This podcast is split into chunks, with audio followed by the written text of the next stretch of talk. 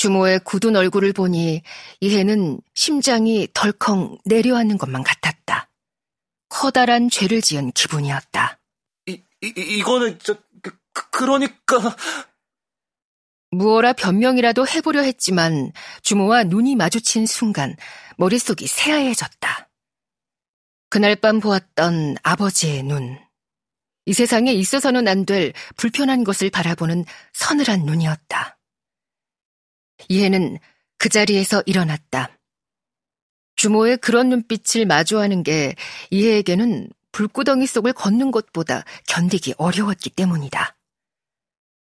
이해는 주막을 뛰쳐나가며 얼굴에 남은 흔적들을 옷소매에 닦아냈다.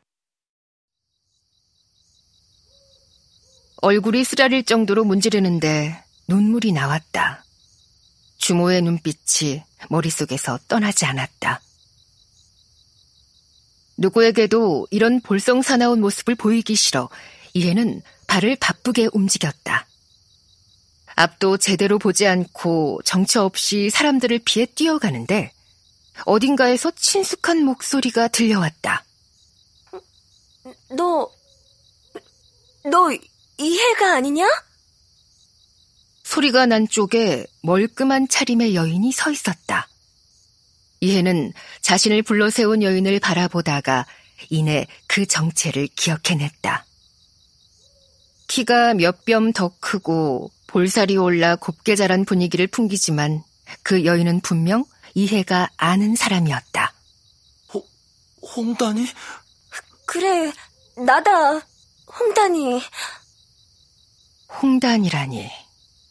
그토록 궁금했던 옛 친구의 등장에 이해는 슬픔마저 잊었다가 이내 자신의 얼굴이 엉망이라는 사실을 떠올렸다. 눈물 자국에 제멋대로 번졌을 눈썹 먹과 입술의 연지까지.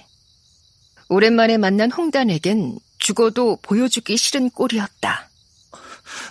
홍단아, 다음에, 다음에 보자. 이해는 발걸음을 재촉해 황급히 홍단에게서 멀어져 갔다. 이렇게 형편없는 만남이라니. 모든 것이 뒤틀리고 망가진 것만 같았다.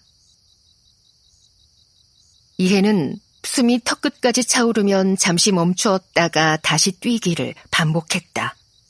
마치 뛰지 않으면 안 되는 것처럼 뛰고 또 뛰었다.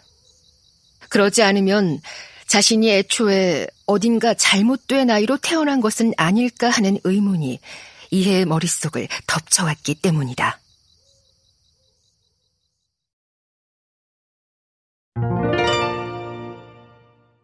기묘한 만남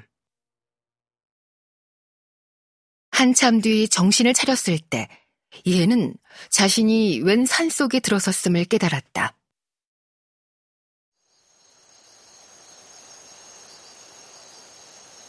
빼곡한 나무들 사이로 해가 지고 있었다. 더 늦기 전에 다시 주막에 돌아가야 하는데 기운이 나지 않았다.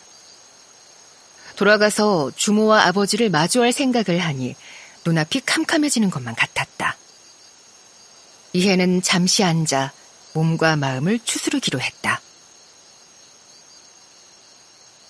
무쇠처럼 무거워진 발을 억지로 움직여 다시 걷는 동안 주위는 어두워져 갔다. 그나마 보름달이 뜬 덕분에 달빛의 의지에 걸을 수 있었다. 다리의 통증조차 느껴지지 않을 때쯤 이해는 낡은 집 한 채를 발견했다. 허름한 게 누가 사는 곳 같아 보이진 않는데. 낮은 담 안으로 발을 들이니 지붕 아래 현판이 보였다. 읽을 줄 몰라도 알 수 있었다. 선앙당. 이해는 뒷덜미가 서늘해졌다.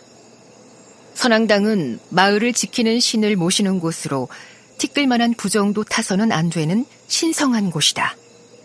이해는 혹시나 함부로 발을 들인 탓에 산신이 노하진 않았을까 싶어 몸이 떨려왔다.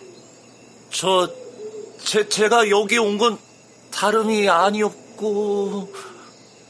이해가 선앙당을 향해 두 손을 모으고 진심으로 사죄하려 할 때였다. 딸랑딸랑 방울 소리가 들려왔다. 당장이라도 산신이 내 이놈 하고 소리를 칠 것만 같이 스산했다. 이해는 차마 소리가 나는 곳을 돌아보지도 못하고 몸을 덜덜 떨었다. 너무 두려운 나머지 급기야는 그 자리에서 쓰러지고 말았다.